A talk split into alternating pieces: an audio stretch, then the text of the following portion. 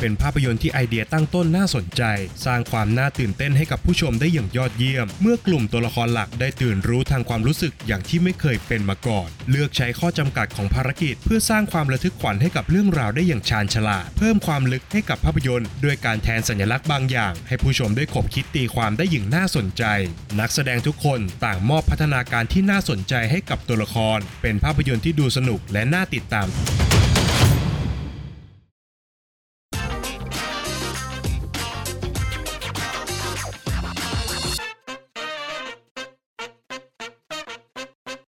สวัสดีครับ ยินดีต้อนรับเข้าสู่ฟีเมนรีวิวนะครับ และภาพยนตร์ที่เราจะนำมารีวิวกันในวันนี้ก็คือ Voyagers คนอนาคตโลก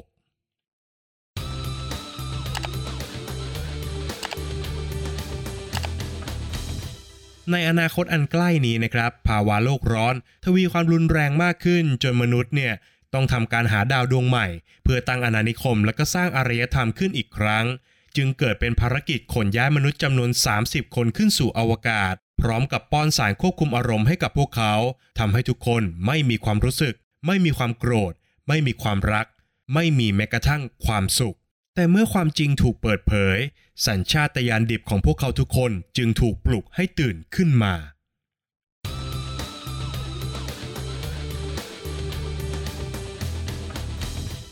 ภาพยนตร์ไซไฟเรื่องล่าสุดอย่าง Voyagers คนอนาคตโลก เป็นผลงานการกำกับเรื่องล่าสุดของ Neil Burger เจ้าของผลงานภาพยนตร์เรื่อง Limitless และก็ Divergent ซึ่งในผลงานล่าสุดเรื่องนี้ก็มีความเป็นทั้งไซไฟแบบยังอดัลผสมผสานกับการตื่นรู้ถึงตัวตนที่แท้จริงของตัวเอง คล้ายกันกับภาพยนตร์ทั้งสองเรื่องก่อนหน้านี้ของเขาครับ แม้ว่าเรื่องราวเกี่ยวกับโลกอนาคตที่มนุษย์เนี่ยต้องย้ายดวงดาวเพื่อตั้งถิ่นฐานใหม่นั้น มันจะมีให้เห็นอยู่บ่อยครั้งในภาพยนตร์ไซไฟทั่วไปนะครับ แต่บทภาพยนตร์ของ Voyagers มีความแปลกใหม่ในตัวเอง ด้วยการเลือกลดบทบาทความสำคัญของภารกิจหลัก และก็หันไปโฟกัสกับเรื่องราวความระทึกขวัญที่เกิดขึ้นจากด้านมืดของมนุษย์แทนครับ โดยการตั้งคำถามได้อย่างน่าสนใจนะครับว่า อะไรจะเกิดขึ้น หากมนุษย์ทุกคนเนี่ยไม่เคยรับรู้เลยครับว่า ตัวเองมีความรู้สึก ไม่ว่าจะเป็นความรัก ความโกรธ ความหึงหวง ความเศร้า หรือแม้กระทั่งความสุขครับ ภาพยนตร์สร้างความน่าตื่นตาตื่นใจให้กับผู้ชมได้อย่างยอดเยี่ยมนะครับ เมื่อกลุ่มตัวละครหลักเนี่ยได้ค้นพบความลับบางอย่าง จนทำให้ประสาทสัมผัสของพวกเขา ตื่นรู้ทางความรู้สึกอย่างที่ไม่เคยเป็นมาก่อนครับ ทุกตัวละครเนี่ยสามารถมีความสุขได้กับเหตุการณ์เล็ก ๆ อย่าง การวิ่งไปตามทางเดินของยานอวกาศ การดื่มด่ำกับรสชาติอาหารที่เรียบง่าย ความรู้สึกกระปรี้กระเปร่าหลังจากการออกกำลังกาย รวมถึงความรู้สึกรักและก็หลงไหลในเพศตรงข้าม ซึ่งภาพยนตร์เนี่ยเลือกจะใช้ภาพและก็การตัดต่อสไตล์มองทาจในการบรรยายความรู้สึกอันยากจะอธิบายของตัวละครครับ นอกจากนี้นะครับหนังยังเลือกใช้ข้อจำกัดมากมายของภารกิจ เพื่อมาสร้างความระทึกขวัญให้กับเรื่องราวได้อย่างชาญฉลาดทีเดียว โดยเฉพาะกับเงื่อนไขด้านระยะเวลาในการเดินทางนะครับ ซึ่งตัวภารกิจเนี่ยกำหนดเอาไว้ว่า มันจะต้องกินเวลาการเดินทางกว่า 86 ปี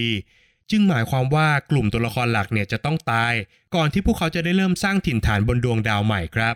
ความจริงข้อนี้เองนะครับที่เปลี่ยนให้ตัวละครทุกคนเนี่ยหันมาทำตามความต้องการของตัวเอง มากกว่าจะสนใจภารกิจหลักของเรื่อง รวมถึงข้อจำกัดด้านการสื่อสารนะครับ ซึ่งการจะส่งข้อมูลกลับไปยังโลกเนี่ยก็กินเวลาหลายสัปดาห์ จึงเป็นการยิ่งเพิ่มความโดดเดี่ยวให้กับกลุ่มตัวละครมากขึ้นไปอีก ขณะเดียวกันนะครับหนังก็เลือกจะเพิ่มความลึกให้กับเรื่องราว ด้วยการแทนสัญลักษณ์เอเลี่ยนเป็นอะไรบางอย่างเพื่อให้ผู้ชมเนี่ยได้ขบคิด และก็ได้ตีความกันอย่างน่าสนใจครับ นอกจากนี้ยังมีประเด็นอื่น ๆ ที่แฝงอยู่ในภาพยนตร์มากมายนะครับ ไม่ว่าจะเป็นการตั้งคำถามเชิงปรัชญาครับว่า มนุษย์ควรมีเจตจำนงเสรีเป็นของตัวเองหรือไม่ รวมถึงการเล่าเรื่องราวทั้งหมดผ่านกลุ่มตัวละครวัยรุ่น ซึ่งเป็นช่วงวัยที่มีอารมณ์พุ่งพล่าน และก็เป็นตัวแทนของการเปลี่ยนผ่านทางยุคสมัย โดยในภาพยนตร์เนี่ยมีตัวละครที่เป็นผู้ใหญ่เพียงคนเดียวในเรื่องนะครับ ซึ่งแม้ว่าตัวละครนี้จะทั้งอ่อนโยน แล้วก็มีเหตุผลขนาดไหน ก็ยังไม่สามารถเข้าใจกลุ่มวัยรุ่นได้อย่างเป็นเนื้อเดียวกันนำมาซึ่งการขบคิดถึงปัญหาความแตกต่างทางช่วงวัย และก็ความหลากหลายทางความคิดของกลุ่มวัยรุ่น ที่ตั้งต้นจากความขบฏ และทวินหาความเปลี่ยนแปลง แต่น่าเสียดายนะครับที่ประเด็นเหล่านี้เนี่ยเป็นเพียงส่วนประกอบเล็กๆ ของเรื่อง และก็ไม่ได้ถูกเจาะลึกลงไปถึงแก่นของปัญหามากเท่าไหร่นัก ก่อนที่ตัวหนังเนี่ยจะเปลี่ยนโทนเป็นแนวระทึกขวัญในช่วงท้ายเรื่อง ซึ่งแม้จะอ่อนเหตุผลไปบ้างนะครับ แต่ในแง่ของความลุ้นระทึกเนี่ยก็ถือว่าทำได้ตามโจทย์ที่เรื่องวางเอาไว้ ขณะที่นักแสดงนำอย่างไทเชอริแดนฟิออนไวท์เฮดและลิลี่โรสเดปป์ต่างมอบพัฒนาการที่น่าสนใจให้กับตัวละครของพวกเขา เริ่มต้นจากการเป็นมนุษย์ที่ไร้ความรู้สึก สู่การเปิดประตูเข้าไปยังโลกที่เต็มไปด้วยสีสันและก็อารมณ์ที่เต็มเปี่ยม นอกจากนี้ทุกอย่างยังถูกถ่ายทอดผ่านงานสร้างที่ยอดเยี่ยม ทั้งในด้านการออกแบบฉาก งานด้านภาพ รวมถึงดนตรีประกอบที่เลือกถ่ายทอดมวลอารมณ์ที่ถูกกดทับของมนุษย์ได้อย่างมีมิติ โดยรวมแล้วภาพยนตร์เรื่อง Voyagers คนอนาคตโลก เป็นหนังที่มีไอเดียตั้งต้นน่าสนใจมากๆนะครับ โดยการถ่ายทอดด้านที่มืดมิดที่สุดของมนุษย์ บนภารกิจต่อชีวิตมนุษยชาติ แม้จะยังมีข้อบกพร่องอยู่บ้าง ทั้งในด้านบทภาพยนตร์ รวมถึงจังหวะการเฉลยเรื่องราวต่างๆ ซึ่งทำออกมาได้ดูง่ายกว่าที่ควรจะเป็นไปสักหน่อยนะครับ แต่อย่างไรก็ตามครับ Voyagers คนอนาคตโลก ก็ยังเป็นหนังที่ดูสนุกและก็น่าติดตาม พร้อมกับมอบคำถามสำคัญให้กับผู้ชมหลังจะได้รับชมจบครับว่า มนุษยชาติควรจะมีชีวิตอยู่ต่อไปหรือไม่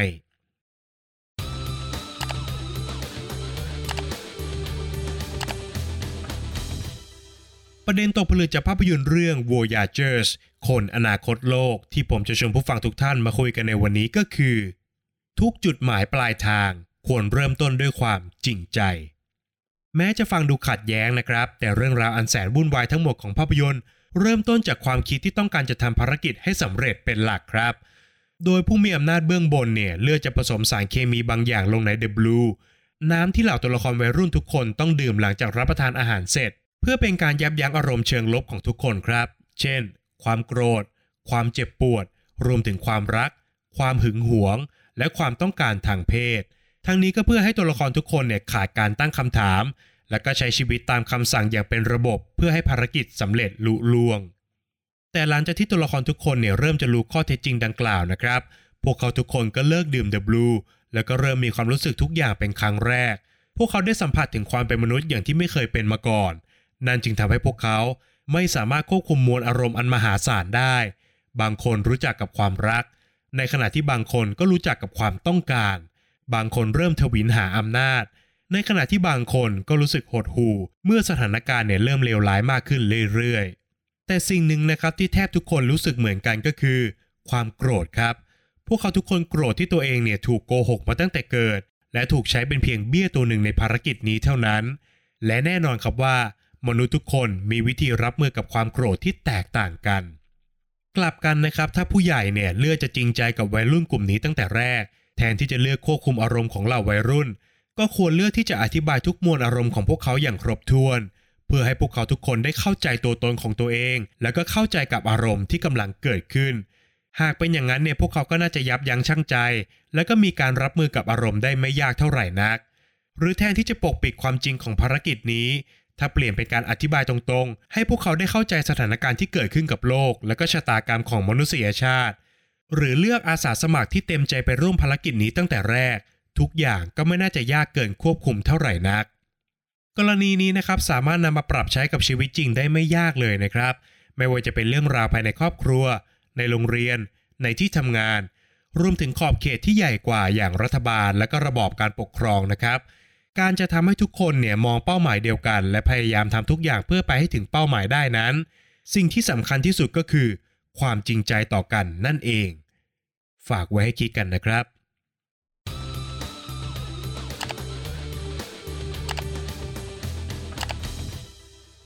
และก็มาถึงช่วงการให้คะแนนของภาพยนตร์กันแล้วนะครับ ในส่วนของบทภาพยนตร์นั้นผมขอให้ไว้ที่ 6 คะแนนครับ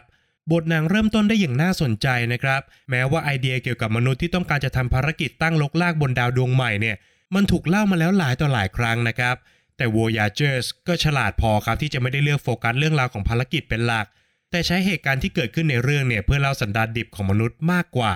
แต่อย่างไรก็ตามนะครับ หนังก็ยังมีการตัดสินใจหรือว่าจุดเปลี่ยนบางอย่างของเรื่องที่ไม่ค่อยมีเหตุผลเท่าไหร่นัก ซึ่งหลาย ๆ ครั้งเนี่ยมันดันเป็นเหตุการณ์ใหญ่ ๆ ที่ส่งผลกับเรื่องราวมากๆครับ จึงทำให้ผมตัดคะแนนบทไปถึง 4 คะแนน ส่วนงานโปรดักชันผมขอให้ไว้ที่ 7 คะแนนครับ งานสร้างของหนังทำออกมาได้ดีทีเดียวนะครับ โดยเฉพาะกับงานด้านภาพและก็การออกแบบฉากที่สวยงาม แต่ส่วนที่ผมไม่ชอบก็คือการตัดต่อของหนังครับ ผมรู้สึกว่าหนังเนี่ยพยายามจะเป็นหนังอาร์ตหรือว่าพยายามจะเล่นท่ายากเกินไป แต่มันก็กลายเป็นความไม่เข้ากันไปอย่างน่าเสียดายครับ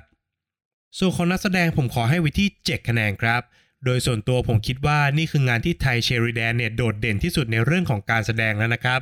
ในขณะที่ฟิออนไวท์เฮดก็สามารถถ่ายทอดตัวละครของเขาได้ดีมากๆ แต่นักแสดงสมทบท่านอื่นๆเนี่ยยังมีการแสดงที่ไม่ค่อยธรรมชาติเท่าไหร่นักครับ ข้อคิดที่ได้ผมให้ไว้ที่ 6 คะแนนครับ ประเด็นของหนังมีเรื่องให้เล่นได้เยอะพอสมควรนะครับ แต่ว่าหนังเนี่ยเลือกให้ความสำคัญกับความระทึกขวัญมากกว่า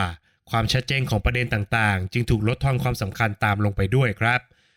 ส่วนสุดท้ายก็คือส่วนของความสนุกนะครับ ผมขอให้ไว้ที่ 7 คะแนนครับ หนังพาให้ผมติดตามได้อยู่ตลอดทั้งเรื่องนะครับ ไม่ว่าจะเป็นการเปิดประเด็นที่น่าสนใจ การสร้างปริศนาและก็ความลับบางอย่างของเรื่อง รวมถึงความระทึกขวัญในช่วงท้าย น่าเสียดายครับที่หลายเหตุการณ์ในเรื่องเนี่ยดูไม่ค่อยน่าเชื่อถือเท่าไหร่นัก ซึ่งก็ขัดความรู้สึกระหว่างรับชมอยู่พอสมควรครับ จากคะแนนทั้ง 5 ส่วนนะครับหารเฉลี่ยกันออกมาแล้วทำให้ภาพยนตร์เรื่อง Voyagers คนอนาคตโลก ได้คะแนนเฉลี่ยจากฟิล์มเมนต์ไปอยู่ที่ 6.6 คะแนนครับ